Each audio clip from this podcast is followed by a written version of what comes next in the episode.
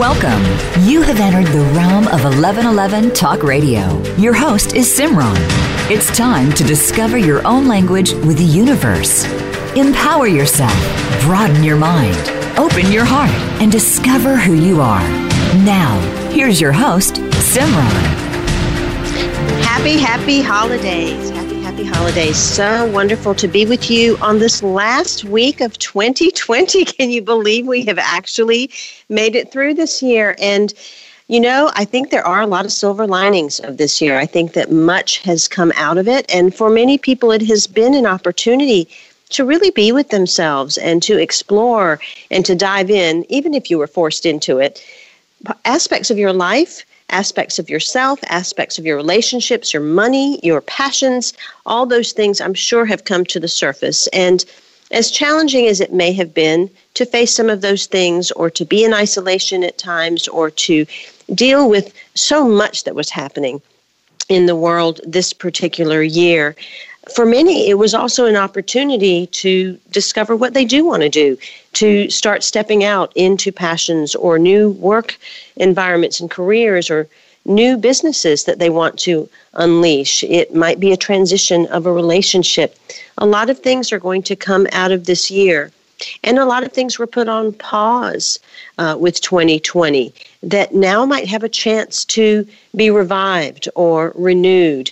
But sometimes there's a block to letting that final step of birth happen. And that is why today's show is really, really powerful. I urge you to get the book that we're going to be talking about. It's called The Final Eighth, and it's in, about enlisting your inner selves to accomplish your goals. And the perfect way to start off 2021 uh, because there's a lot of us in here in ourselves. We have a lot of voices, a lot of people. Uh, I have often joked that I think we're all a bit schizophrenic, and I think that my guest Bridgit Gaspard has have, has reworded that so that it doesn't sound quite so harsh. But she has taken all of those voices and taught us how to speak to them, and so it is going to be exciting to have this conversation today. It's painful to find yourself seriously stuck. Despite doing all the right things, inexplicably, you're unable to reach a long held goal, whether it's your career, your relationships, your finances, your creative life, your health, or your personal growth. Most of us endure a bout of paralysis at some point in our lives, or a stall, as we have this year. Bridgit Gaspard has worked with many clients, talented, energetic, motivated men and women who have accomplished multiple steps towards their goal but were unable to complete it. These are driven, enterprising folks who are doers and who were highly dissatisfied with their situation but unable to change it. They found themselves immobilized on the way to a cherished aspiration, from choosing a career to finding a mate, from getting out of debt to building a boat from loving themselves to becoming a master plumber.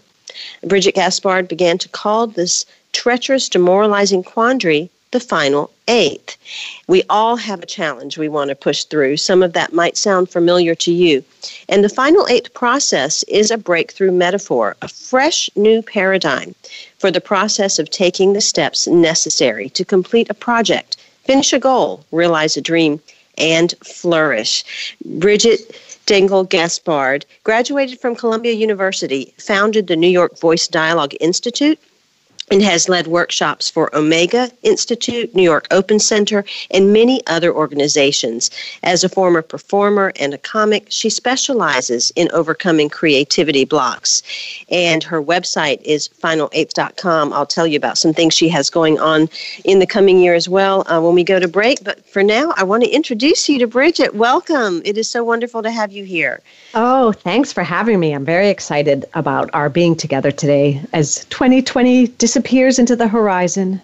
I know. It, you know, this is a really, really perfect book for people to pick up. And oftentimes, you know, we in the personal growth field or as people go through therapy and work with themselves, they realize that they have an inner critic. We even can come to the point where we understand that we have core wounds and there's a negative voice and a positive voice or an angel on one shoulder and a mm. devil on the other.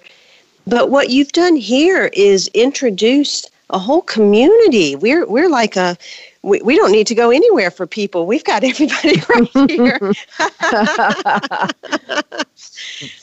So, talk a little bit about number one, how uh, this this work is different than than us being schizophrenic. It is it is really that we have these valuable voices, some that we know, some that we don't, that it is almost imperative to dialogue with to be able to achieve our goals.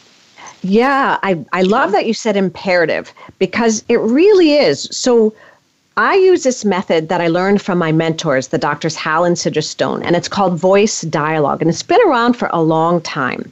And it's a literal method where you go to a different part of the room and you dialogue as the self, whether it's a perfectionist, an inner critic, a creative one, an angel, and then you you let that self speak from that self's point of view and you don't correct it. You don't ask the perfectionist to be a little looser around the edges and you don't ask a slob to like fix themselves up a bit.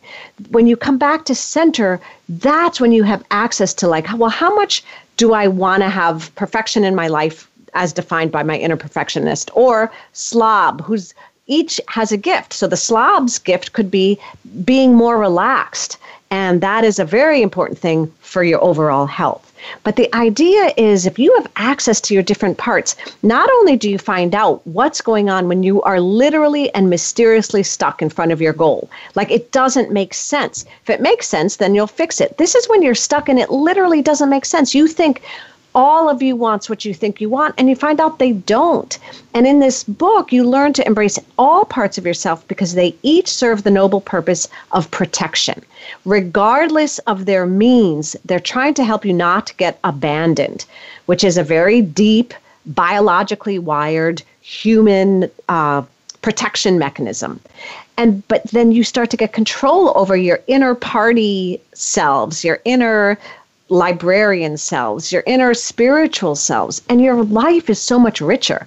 Ultimately, the final eighth goal, I think, is an inner lifestyle upgrade. It's like a detox. You get to really understand the gifts of these selves, and you learn from the sting so you can avoid the stings because each self carries concerns. And when you deal with those concerns directly, often the block melts, just melts because you're dealing with the genuine issue that's blocking your goal as opposed to what you think it is. Often this method lets you realize, oh, I thought it was one thing and I now know it's another.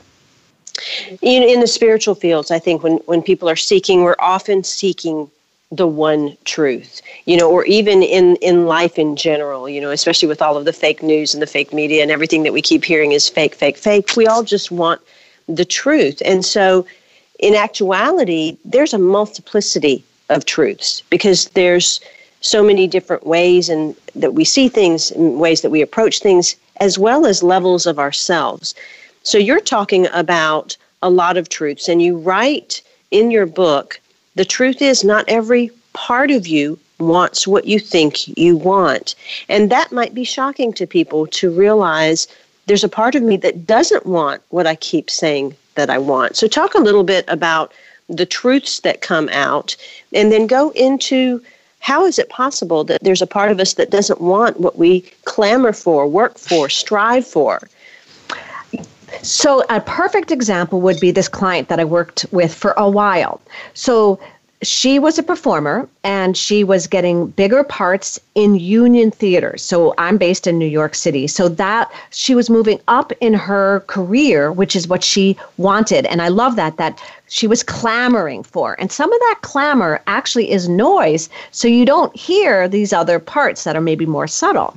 So she got higher up and then she started to sabotage herself. And we were both mystified because I knew she was working hard and she really was taking all the steps necessary. It wasn't a mystery that she was climbing up, it was a reflection of her hard work. So we went to one of her selves, a resistant self. And I thought I was going to meet a self that was kind of um, blocky and high energy. And because all of these cells are in our body and they're physiologically active. So you can figure out what self is in which part of your body, that alone can be empowering.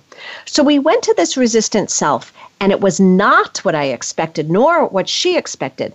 And this self was kind of soft and leaned in and almost whispered, if my client continues, she's going to have a drinking problem, an alcohol problem. And I was stunned. I'd been working with her for a year and that had never come up. And she was stunned, but I could tell by her face that this was a, a truth. So when we came back to center, my client just started weeping and said, Yeah, it is true. And I said, Well, tell me more because this has not come up before. And so she was not an alcoholic, but the stresses of moving into the next level and the demands of socializing. Performers and the entertainment field are, is a socializing industry. And she had a bad habit of saying yes when she meant no and no when she meant yes.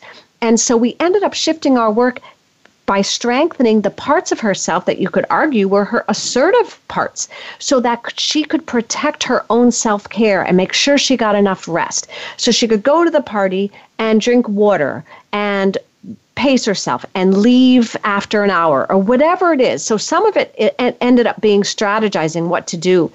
But from that self's point of view, there was no contest that self was protecting my client, the resistor self, from being an alcoholic. And from that self's point of view, there was no contest. Be an actress or be an alcoholic? No. No to being an actress because I don't want you to be an alcoholic. So when my client figured out how to be an actress and not be an alcoholic, that self just melted away. Like, fine, my concern that the concern of that self was dealt with and the problem melted because the real issue was addressed, which was she was not going to be able to handle the stress of the added pressure of success if she did not strengthen some of her other parts. Well, and it typically, I had an old mentor that once said, when you encounter something, that's never really the issue. It is something that is far beneath the issue. Oh, that was a wise mentor. That is exactly right. Now, talk a little bit about what voice dialogue is and, and how it's different than us journaling or um, is it distinctive from therapy? What what is it exactly so that people have an understanding uh, that these conversations are are real and true conversations? So, voice dialogue is a revolutionary technique, like I said, developed by my mentors, and um, it's it's incredibly enlarging. You literally go to a self, and that's what makes it different. And you speak as that self. Now, my book guides readers step by step how to do this. So you could journal as part of it, but you wouldn't journal about your perfectionist or about your stuck part. You would go and be that stuck part and embody it. And then you could journal as the stuck part. And my book is full of questions you can ask a self. What is your gift? What is your sting? What are your concerns? What's your definition of success? Success? What are your rules for success? So, what's different is that you literally acknowledge that these parts of you have genuine wisdom and they're not stymied by having to be consistent. So you have a part who says it's good to go out and party and um, and meet people and have a whole lot of fun. And you can have another part that says no. What's good is to be uh, ascetic and um, fast and read. And both are correct. You just can't probably do both at four o'clock on the same day. And so, what's different is recognizing that these are genuine parts that live within us. They have their own physiology, their own rules, their own history. Some of them even have their own memories that are different than memories of other parts. And it's not schizophrenic in the way that we think of the term today, which is a term of a mental illness diagnosis, where you don't have choice the brain and it's a brain disorder too where the brain operates in different ways that you aren't in control of. And that's the sad part of the illness of schizophrenia. But in voice dialogue we know you have control over all of them and this method helps you have that control so that you have more conscious choice. And and it's really liberating. And so every third thursday of the month at 8 p.m eastern we have uh, free Zoom shop, people can contact me so you can actually see it in action. So it's in my book in terms of how to do it. But if you want to see it in action, because it is really cool to watch it and watch how quickly the enlightenment comes. Um, it's it's that's the other thing. I love how this voice dialogue approach reveals and releases these hidden inner blocks very quickly. And and so this is not role playing or impersonating. It's more of an embodiment, uh, a more conscious embodiment of these exactly. aspects. And thanks for bringing that up. It is not role playing at all. And that's why it's surprising in a good sense, because you're not role playing, you're letting that part speak. Um, now, you might deliberately say, choose to go and embody uh, an assertive boundary maker. And let's say you have an important meeting later that day that you want to make sure that you have that part with you.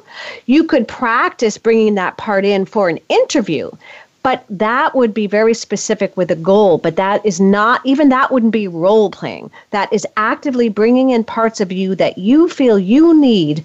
I like to say the alter ego with the precise superpower that you need for the situation Beautiful. When you are stuck in the final stages of achieving a goal, whether it is to become solvent, get a dog, or gain a promotion, you've probably done everything pretty much right. You took the initiative, followed a plan, moved toward your goal. This is the first seven eighths. It includes successes, failures, and procrastinations.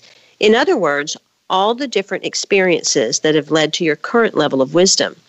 The first seven eighths can include grappling with challenging habits, but having difficulty finding support, discovering your passion, but not knowing how to empower it, gaining physical strength, but not being able to maintain the progress, boosting your emotional health, but losing it under stress, getting experience in your profession, but not being able to move up, studying, but struggling with completing courses for credit when the finish line is within sight, shimmering with promise, you just can't get there.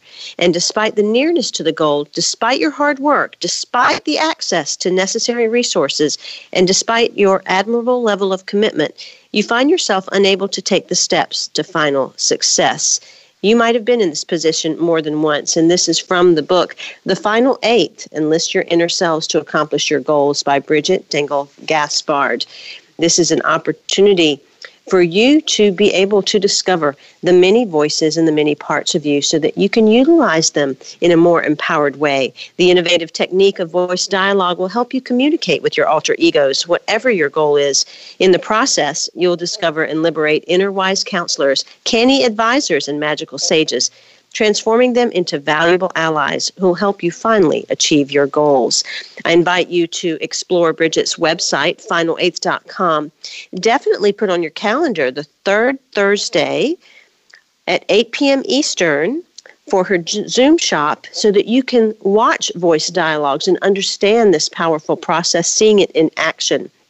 And starting January 2021, Final 8 at 8 will be a live Facebook event that goes on, uh, and that takes place uh, on the 8th at 8 on Facebook Live. We'll be right back with Bridgit Dengel Gaspard and the Final 8. Again, check out her website, final8.com.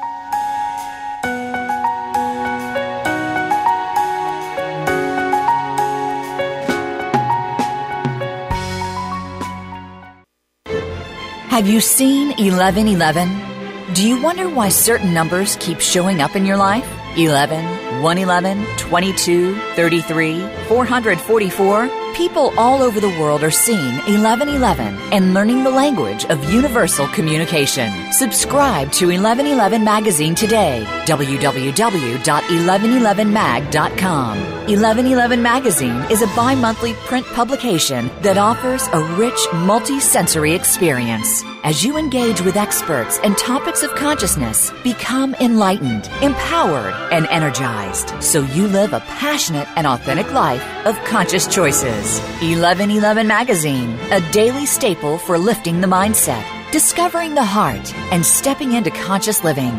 1111 Magazine. Order now at www.1111mag.com. 1111mag.com. Do you want more? More joy, more abundance, more power and presence? How would it feel to have more loving relationships? More empowered community, greater fulfillment, and life purpose? The 1111 Mastermind community inspires, empowers, guides, and supports transformation. Shift your mind, expand your heart, deepen insights. Let go and chart a new course. Dream a new dream. The 1111 Mastermind community is an online portal for personal transformation and soulful expansion.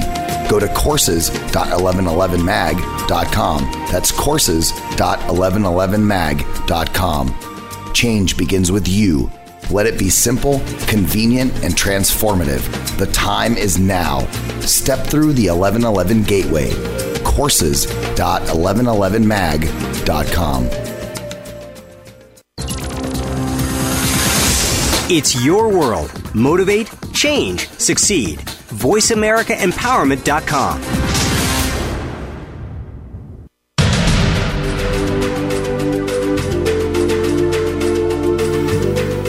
You are listening to 1111 Talk Radio. Simran is an award winning author, publisher of 1111 Magazine, powerful speaker of wisdom, and a life mentor. Find out more at IamSimran.com. Now, back to 1111 Talk Radio. Welcome back. Before we get deep into conversation again with Bridgit, I want to mention that the new issue of 1111 magazine will be coming out soon. So if you have not checked out the December issue, I invite you to. It is a beautiful issue packed with some gorgeous wisdom around divine mothering. There are some rich stories as well as a lot of insight into how to mother during these diverse times, particularly how to mother ourselves, which is so critical and important as we move forward and learn how to embrace new ways of ourselves as well as in life. So definitely check that out. And also, all of the archives of 1111 Talk Radio are timeless. The wonderful individuals that I get to have on the show uh, and speaking about their incredible books will provide you a lot of empowerment and wisdom and connect you to people that you might be looking for. That is the aim and the mission of 1111 Media to bring the seeker to the ones that are to be sought. And so definitely enjoy all of the resources at 1111mag.com.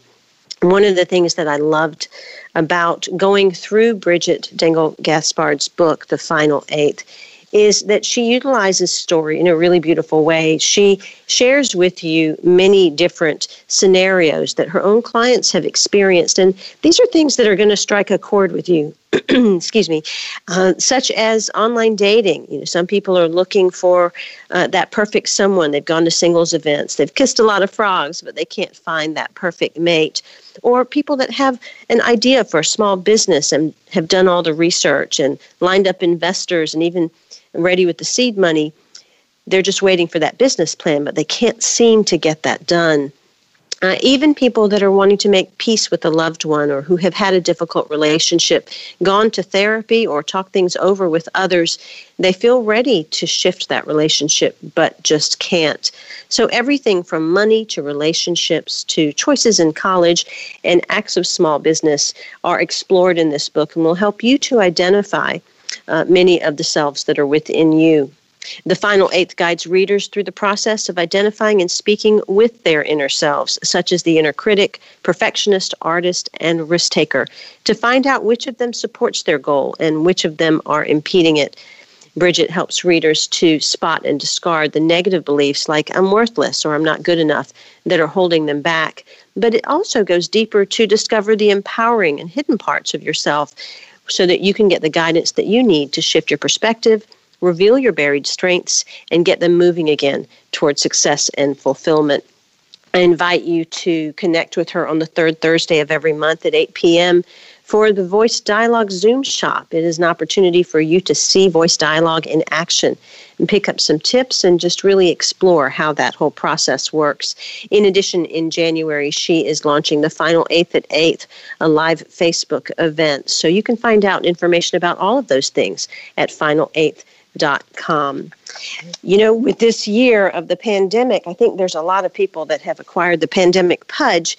And so the very first story that is in the book regarding Neil is a really uh, relevant one and also one that I think a lot of people would identify with. I think what was so powerful is that Neil wanted to lose weight so that he and his wife could um, renew their vows on their 10th anniversary.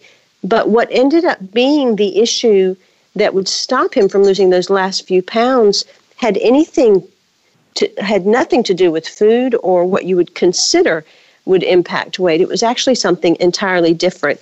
Would you share kind of that process of, of what he kind of went through in a nutshell and, and where he came to to to have an understanding of of the different types of selves that can come up that we would have no idea are even there.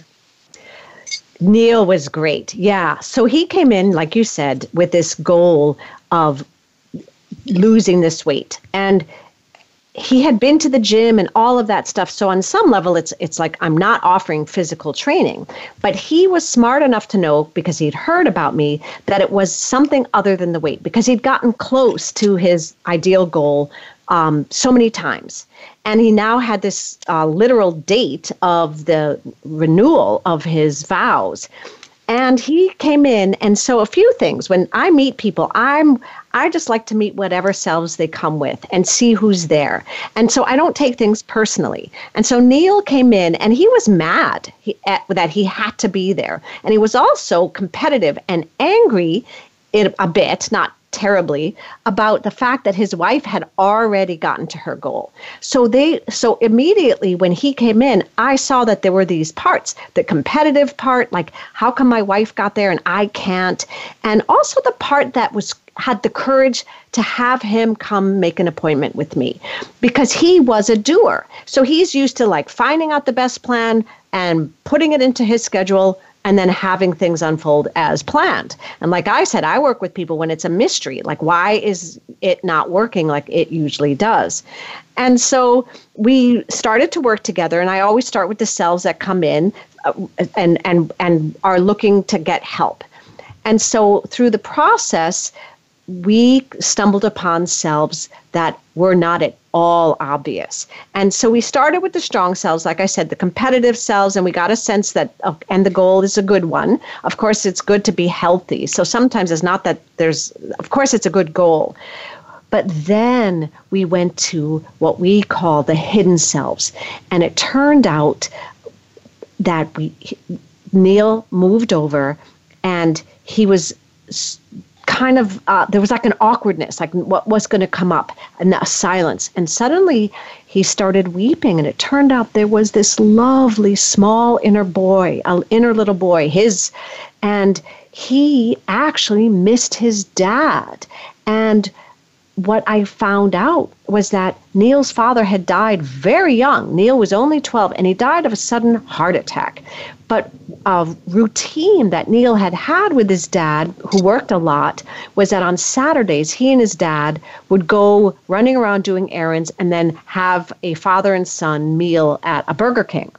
And he loved that. And it was just joyful. And it was also like a shared secret with dad because mom would have a healthy lunch waiting. And so they'd eat the healthy lunch later and she'd have no idea they had had this buddy bonding and really, when his dad died, there, nobody did anything wrong, but all these strong, capable parts of Neil took over, and his grieving mother reinforced those.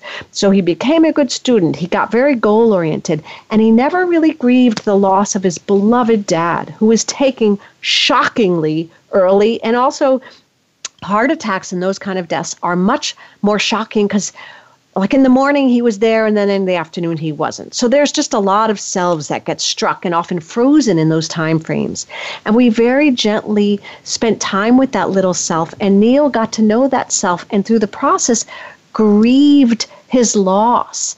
And why it ended up that neil didn't lose weight at that very end was that little self and he called him little louie would go drive to the burger king and so it was a way to stay connected to his dad. And so even though originally Neil thought of it as the thing that was the problem, and I don't know why I keep going to the Burger King just as I am about to get to my goal, now he realized it was that part that just in a way felt disloyal to dad. And and this was the only pl- connection that still existed.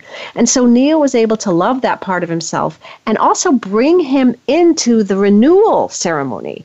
And so once Neil took care of loving this little boy. He didn't need this disowned behavior he didn't understand about going to the Burger King. He could have an active and direct relationship with this part that will always love his dad.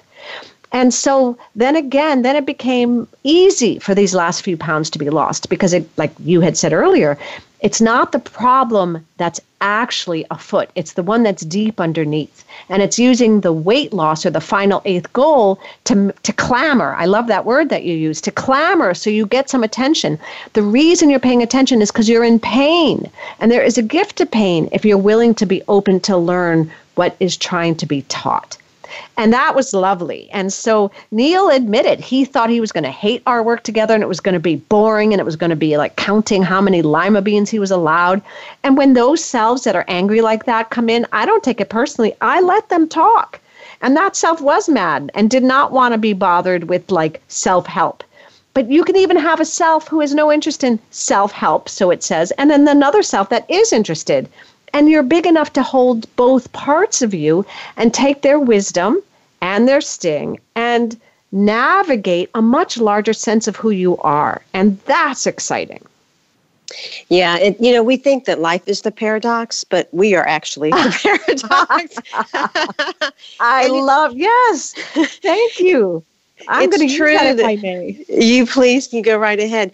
You know, it, it's true. Everything that we do, the lenses, the perspectives, our actions, uh, they all stem from from way back when. It, it, everything is driven by the impulses of our smaller selves, and so they do become these parts of us. And and as parents, you know, being a, a mother of two boys, I'm very clear that I have certainly done some things that probably were not what the mother should do. We all do as parents. And so when we look at that and we look at how, as a parent, we move through rearing a child and not wanting to create these kinds of situations for our children, um, do you have any advice in terms of um, voice dialoguing with children or or doing the work ourselves so that our children have the benefit of us knowing more of who we are. Yes, this is a wonderful topic that I adore. So, a few things. It's just a given, because, you know, life is a paradox, that your children are going to carry hidden parts of yourself. So, if you're an introvert, more than likely you're going to have at least one extrovert as your kid. So, and they're going to irritate you in some way or somehow bother you in that way. And so if you can look at your kid and say, okay, um, it really bothers me when my kid is pushy, then you can ask yourself, what relationship do I have to my own pushy self? And more than likely, you'll have a pushy self, but it'll be hidden. And you'll probably have selves who feel you should be polite and always perhaps offer the first position to someone else before you go. And so if you're able to then say, wow, I see my own disowned pushy self in my kid and then you can talk to your own pushy self on your own uh, um, time and realize the gifts of pushiness. You are going to be in different relationship to the pushy part of your child. So that's so helpful also because of that wisdom then you can say to your child whatever is age appropriate hey you know well you could what's so i see your pushy self is out. What what's going on? And what what's the gift of that pushy self well how does that pushy self hurt you? Maybe that pushy self doesn't help that kid to be as popular as that kid would like because kids don't want to play with them and then you can help that child without necessarily going to a different self. Just recognize there's all parts of within you and that they don't have to think of themselves as bad. They can think of themselves as I have a preference and someone else has a different preference. But then those core negative beliefs are not embedded in the same way. You can say, wow, I really want to, and he really doesn't want to. And that makes me mad, say if I'm the kid but I don't feel like something's wrong with me. And that is huge. So I would say the first step is looking at what part of your kid bothers you, whatever, you know, and I use that word in a large sense, or makes you scared or nervous, but somehow is is emotional for you. Look inside yourself and see what relationship you have with your own version. And remember, it's not your child's version, but it's your own version you want to go. And this also allows you to be creative with your children and also break patterns you might not even be aware of because so many of ourselves come from our ancestors. They're what has been reinforced when we grew up. So we make active decisions when we parent. but we don't know the unconscious ones that are still afoot until we become conscious of them. And if parents take that attitude, I think parenting becomes more rewarding in the moment for them. And also, they just feel more able to have skills that are effective and have long term uh, consequences of giving wisdom to their kids as opposed to negative core beliefs. I know that in the book that you you write that some of this is genetic. Some of how we develop as children are genetic, and then we we end up in our environments, and our caregivers then uh, shift that or skew that into what then becomes uh, the different aspects of ourselves that either are hidden or become more bold. Can you talk a little bit about the genetic aspect of it? Absolutely. And that's one of the reasons I love voice dialogue is because it really takes into account everything else that's out there. So with genetics, we are born with a certain temperament, whatever that is. Like I was saying before, maybe more um, extroverted, but we also have either more keen sensitivity or less keen sensitivity just to stimuli. We have preferences. So in our vulnerability, because we are born as infants completely vulnerable, is also our unique blueprint with our natural preferences. Some kids adore loud noises and banging around, and it's fun. Other kids cringe because it just hurts. Like noise, too much noise is painful. And so that's where temperament fits in. And so if one is aware of that, that's also, you can use that approach to not be punishing, even if you don't mean to be punishing, like you're too sensitive. No, how about, wow, okay, you're sensitive. So let's see, we need to think of some skills for you. And not that the world has to bend to somebody who's too sensitive, just the opposite. It's like, okay, if if if it's too noisy, if you feel it's too noisy in the playground, what can we do to make to help? Maybe that kid will wear um, earphones. So it's not also about helicopter parenting or bulldozing parenting, as the new words are, but it's about helping your kids know that there's a benefit to sensitivity, like empathy, uh, a, a unique style of intelligence, and there's downsides, like maybe you get uh, it painful uh, stimuli where other people find it fun. And so I think that's where the temperament and then a parent's way to handle it, especially if a kid's temperament is is different than yours. I know, for example, for me, I'm sensitive to cold. I was born that way, and my mother isn't. In fact, she loves the cold. So she was never aware of how cold I was, not through any bad thing or fault, because she didn't feel it. And so, I mean, I would always just put on gloves and um, things like that. But that's a perfect example where no one's doing anything wrong. But my mother just simply doesn't get as cold as me. And I actually have had frostbite over the years as a young adult because I get cold. And that's just my body. Nobody doing anything wrong. Mm. Generally, the approved parts become your primary selves, the dominant set of characteristics that you call your personality, the you that you talk about when you're asked to describe yourself. The disapproved parts, the ones that important people in your lives didn't reward or value, are suppressed, but they stick around, barely acknowledged or deeply buried. These are your hidden selves. Every single one of your inner selves, primary or hidden, has one main function to protect your vulnerability. The final eighth process identifies and illuminates how your particular set of subpersonalities operates. I invite you to explore Bridgit Dengel Gaspard's work by going to the website final8.com. Check out the third Thursday, 8 p.m. Eastern Voice Dialogue Zoom shop. And also be sure to put on your calendar the starting in January, final 8 at 8 live Facebook uh, dialogues that she will be doing. Once again, the book is The Final Eight Enlist Your Inner Selves to Accomplish Your Goals by Bridgit Dengel Gaspard. Final8.com. We'll be right back after these messages.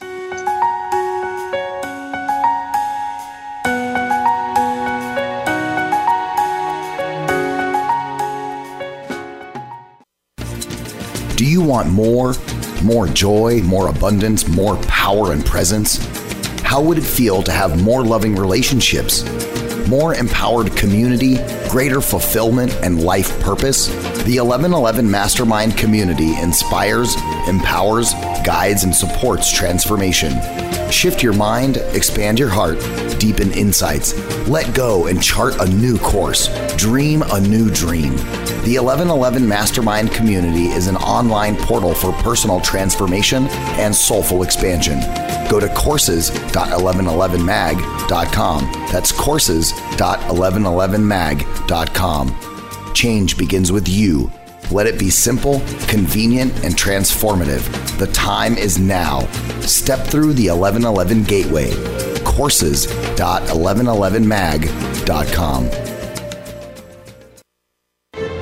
Have you seen 1111?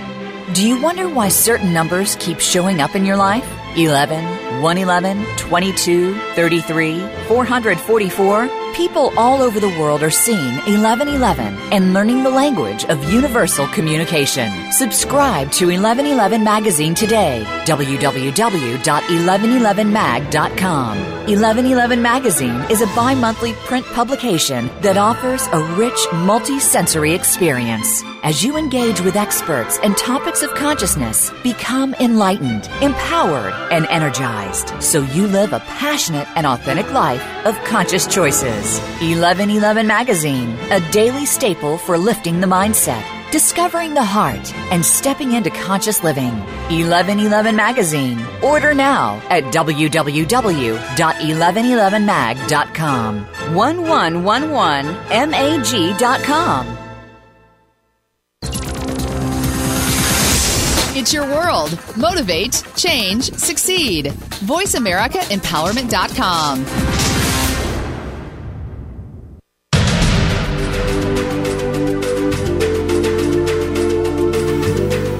You are listening to 1111 Talk Radio.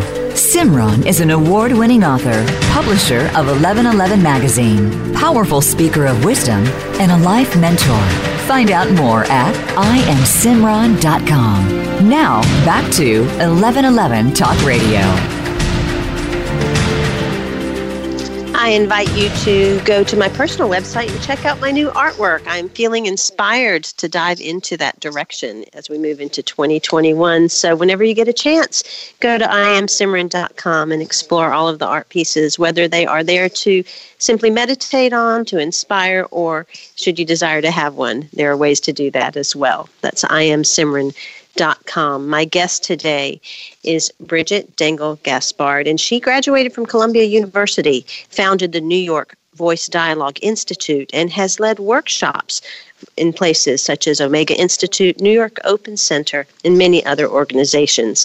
As a former performer and comic, she specializes in overcoming creativity blocks. The final eighth, Enlist Your Inner Selves to Accomplish Your Goals, is her book that she's just released. And she calls this demoralizing quandary when someone is so close to the finish line but just can't seem to cross it, the final eighth. She has some powerful techniques and uh, processes throughout the book, and she calls on voice dialogue to help readers recognize and overcome internal blocks that are preventing them from achieving their goals. You can find out more at final8th.com. And when you go to the website, definitely look up what she's doing on the third Thursdays, 8 p.m and uh, at the Zoom shop where you can attend and view uh, some voice dialogue in action and also find out more about the new Facebook Live events that will be starting as of January. Before we move on, Bridgit, I wanted to get a little bit of clarity as to uh, is there a distinction between the work that's being done here and shadow work? Only the distinction that it might be uh, reflecting different types of selves. So, on some level, no. In other words, we have different selves, and they are primary selves, hidden selves, and they include shadow selves. And shadow, to me, is originally a Jungian based word it's it could you could have a number of selves that are shadow selves and some of them you could called dynamic, dem, demonic or that kind of thing, but also it's selves you might know of but don't want anyone to know. So I put like say addictive selves or maybe gamblers or overspenders these selves that you are actually aware of but you put them in the shadow. So some shadow selves are literally you're unconscious of them. They're in the shadow you don't know they're there and you'll be stunned when they appear. So to me, that word, that the, the umbrella of shadow covers different styles of selves and kind of their intensity level, but only in that sense. Otherwise, voice dialogue would ha- say, well, go to that self. Demonic is different. That's a whole different um, section that you wouldn't just go to a demonic self, but you could go to a shadow self. And some of that would be archetypal. And that's why I love voice dialogue too, because if you work with the archetypes, for people who are, are in the world of vision quest and that kind of thing, you can go to your lover, your mother, your Aphrodite, and we would call those archetypal energies, and um, and then that self could speak or communicate in the manner that it does. Like an Aphrodite might want to just put on music and dance. That's the other reason I love voice dialogue. We say voice and language is important, but some selves don't use words, and there's room for that. Put on music and let your Aphrodite dance, and then when you come to center, it might be that you've got a whole new way of thinking about solving a problem. And I call that sometimes, well, let's bring your inner choreographer into your problem, as opposed to the have to solve this or I'm just going to be upset if I don't self. There's so much constricted energy in that worried self. We might even choose to bring in a shadow self because we also have golden shadow selves. And that's the other part of this process in the final eighth. You learn this part of you that you judged, maybe, uh, like I said before, like, oh, that part's just lazy and that's a bad thing. You end up finding that this part is actually one of your central parts. And that part says, I'm not lazy. I move slowly so I can feel the weight of my hips as I take each step. That's a very different way of living than calling yourself lazy, than saying, oh, I'm going to walk sensually to my car. So that's uh, maybe a long answer to the shadow question, but that's how I would look at it, and people in the voice dialogue community as well. Well, I think it's it's important to state because many people resist shadow work. But as I moved through this book and particularly different people's scenarios, uh, it doesn't discount that it can be uh, sometimes challenging work and deep work and pull out areas that you really have to deal with. But it it felt more fun. It it, it seemed as if, uh, and you you have this this uh, theater background, it, it seemed almost like you get to really explore the characters that are within, as opposed to sometimes the heavy drudgery that we look at when we think about shadow work. Yes, and I lo- I think fun um, is very important. And again, not to discount what's serious and heavy and deep. And even talking about Neil earlier, like he expected it to be drudgery and then ended up that there was a lot of fun. And fun is engagement. And how I discovered voice dialogue was absolute synchronicity, which AKA was meant to be and talk about like the angels and the spiritual world just saying, hey, this is your thing. Basically, when I was performing decades ago, I read about voice dialogue, just read about it in a different book, and it electrified me. And I thought, oh, this is fascinating. And I was doing improvisation at the time. And I'm like, okay, well, the idea that we're different parts, you don't have to convince me of that. I already know that. And and a technique where I could access parts more easily sounded great. So I actually thought I would go explore it from a creativity tool point of view. And it was everything I dreamt of in that way. But what I found out was how deeply healing it was. And so I hunted it down, which meant I got the 1 800 number, and doctors Hal and Sidra Stone, who are a married couple who created it, I became their mentee. And as I got tr- voice dialogue sessions myself and got to know my different selves and their history and how it meant um, in my own constellation of selves that believed in a core negative belief that I was not good enough, um, and also worked to support that belief until I was able to let go of it. I just saw people heal so quickly that I became less and less interested in the pursuit of acting. And that's why I went to Columbia, because that was uh, getting a social work master's was the quickest way to become a psychotherapist in New York. And I knew I wanted the training, which was amazing. And then I got the experience as a psychotherapist. And now I've put that all together my creativity and all the knowledge I have in that department, and also the clinical knowledge.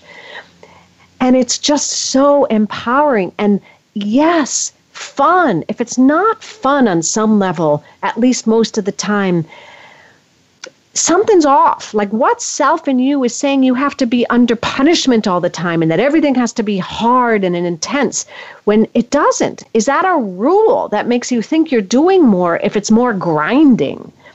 And we'll find out. So if someone is in that state, I'll say, well, let's talk to that part of you that's really struggling. And I don't discount that part that's really struggling and, and it's hard for that part they're genuinely struggling. So I want to know what's going on. I never set up a self. I'm not trying to find out to get them to change their mind. It's much more investigative journaling. Tell me more. Then what happened?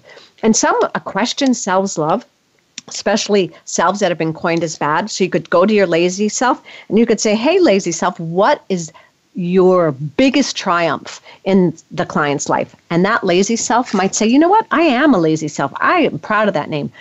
I made her so lazy. And then that self tells you something like she slept through her best friend's baby shower. Now, that's really not a good thing, but from that self's point of view, that is like a success. When you go back to center, then you can talk about the ramifications and the effect that that maybe had on the relationship that the client cares about. But to ask a self that you usually have labeled as somehow negative, what they consider their biggest success is so enlightening. And even those kind of questions have a fun quality because it's not boring and it's not some kind of appropriate, good girl, good boy, well behaved type of persona that is in charge. And and when we do this kind of work, the natural byproduct ends up being basically what you're modeling in your own life. You're doing what you're passionate about while also enlisting your gift, skills, and talents that you have. You get so much energy. I'm agree, I'm saying yes and to what you just said. It, it, so you have the energy to do that as well. Also, uh, I'll speak for myself. One of the consequences I didn't expect was how much more I naturally trust my intuition. Now that doesn't mean I don't check it out to make sure. I don't I'm not blind about it, but but it's there's a place I didn't expect my confidence to grow even more. I'm like, all right, I can feel my intuition and I want to know more. And and it's just it's energizing because you're not working against yourself. You're to to keep your hidden selves down takes so much energy. Inner repression is exhausting. And you get that energy back to use as you choose. I love how you open up the book because you do address the fact that when you do this work, you will bump up against things that um, that are going to take you deep and be challenging to move through. And you talk about utilizing militant self care and and that the use of that even makes you smarter. And so, talk about how important militant self care is through the process of voice dialogue. Mm, I, I like to think that, say, your children's generation this will change. But there's there is a societal expectation that working harder and suffering somehow is purer and and better for you. And so militant self-care really is about but changing the pattern. Like that's not true. And they have now empirically tested that if you do self-care, and self-care can be anything from like I'm exhausted and I want to take a bath, so that I do take a bath, to I'm going to make that dental appointment because I need to take care of my teeth. So there's no one way that self-care looks like for a particular person in a particular moment. But they have done tests through empirical studies that you can find online where the idea that you have taken care of yourself and not ground yourself down you actually have what they call more cognitive flexibility. You naturally see things from more points of view, which makes you more intelligent in the sense that you're not locked into to an either or situation, which isn't even accurate. So the military militant self-care does a few things. One, it helps you change your patterns, and that would be it helps you not lead with your primary selves all the time. And it helps you be gentle and learn to take care of yourself in a way that maybe you're not accustomed to. And then we become our own better, good parents because that is part of the voice dialogue final eighth process is that we learn to parent ourselves in the way that we need and so the militant self-care also gives you the courage to help you continue the process when it is hard and so that you slow down when you need to it's not about pushing through necessarily because that's probably a self. Now, again, sometimes we need a pushing through self. Like, let's say you're a writer, I'm a writer, we have a deadline. And that's when it's like, okay, got to have my pushing through self. It's due in half an hour. I need to get this out. And but if you only had your pushing through energy, you'd run into burnout and fatigue. And so the idea is you have more choice. Okay, right now I need my push it through self, so I'm going to be so focused and and singular and laser in my energy. But I don't need that when I'm having dinner with my family. In fact, they probably don't want that part of me around anyway. They want the more laid back present self. And so, say dinner with the family is something that's self care because it's a loving commu- time of communing. Your workaholic self may say, no, that's a waste of time. And so the militant self care would say, it's never a waste of time to do something loving and lovely that's important to me and my relationships. As you finish out the book, The Final Eight, Bridgit Gaspard will tell you that practicing safe success means protecting yourself by matching the right alter ego and the right superpower to the occasion. Sometimes you need your lover, and sometimes you need your lawyer. Crossing your finish line can be a time of joyful celebration, but that can be followed by a myriad of emotions that might include melancholy as well as pride and joy. The final eighth is not the end the cycle starts anew. As you arrive at your finish line, new destinations beckon. And I imagine when that happens, you'll be picking up the final eighth again and enlist your inner selves to accomplish your goals. Definitely check out Bridgit's book. Go to finaleighth.com, attend some of her Zoom sessions so that you can see what this is all about and also attend her live Facebook events that are starting in January. Thank you, Bridgit, for being on 1111 Talk Radio. It has been a joy my guest next week will be Dr. Paria Hasuri, and she has a wonderful tale about mothering as her 13 year old boy uh, announced that he was not a boy, he was a girl. And she went through the process of uh, him, the transgender process with him. But what came out of it was the personal growth that came through her. And it is a powerful story and moving story. So I hope you'll join me next week as we usher in 2021. Until next time, I am Simran, in love, of love, with love, and as love. Be well.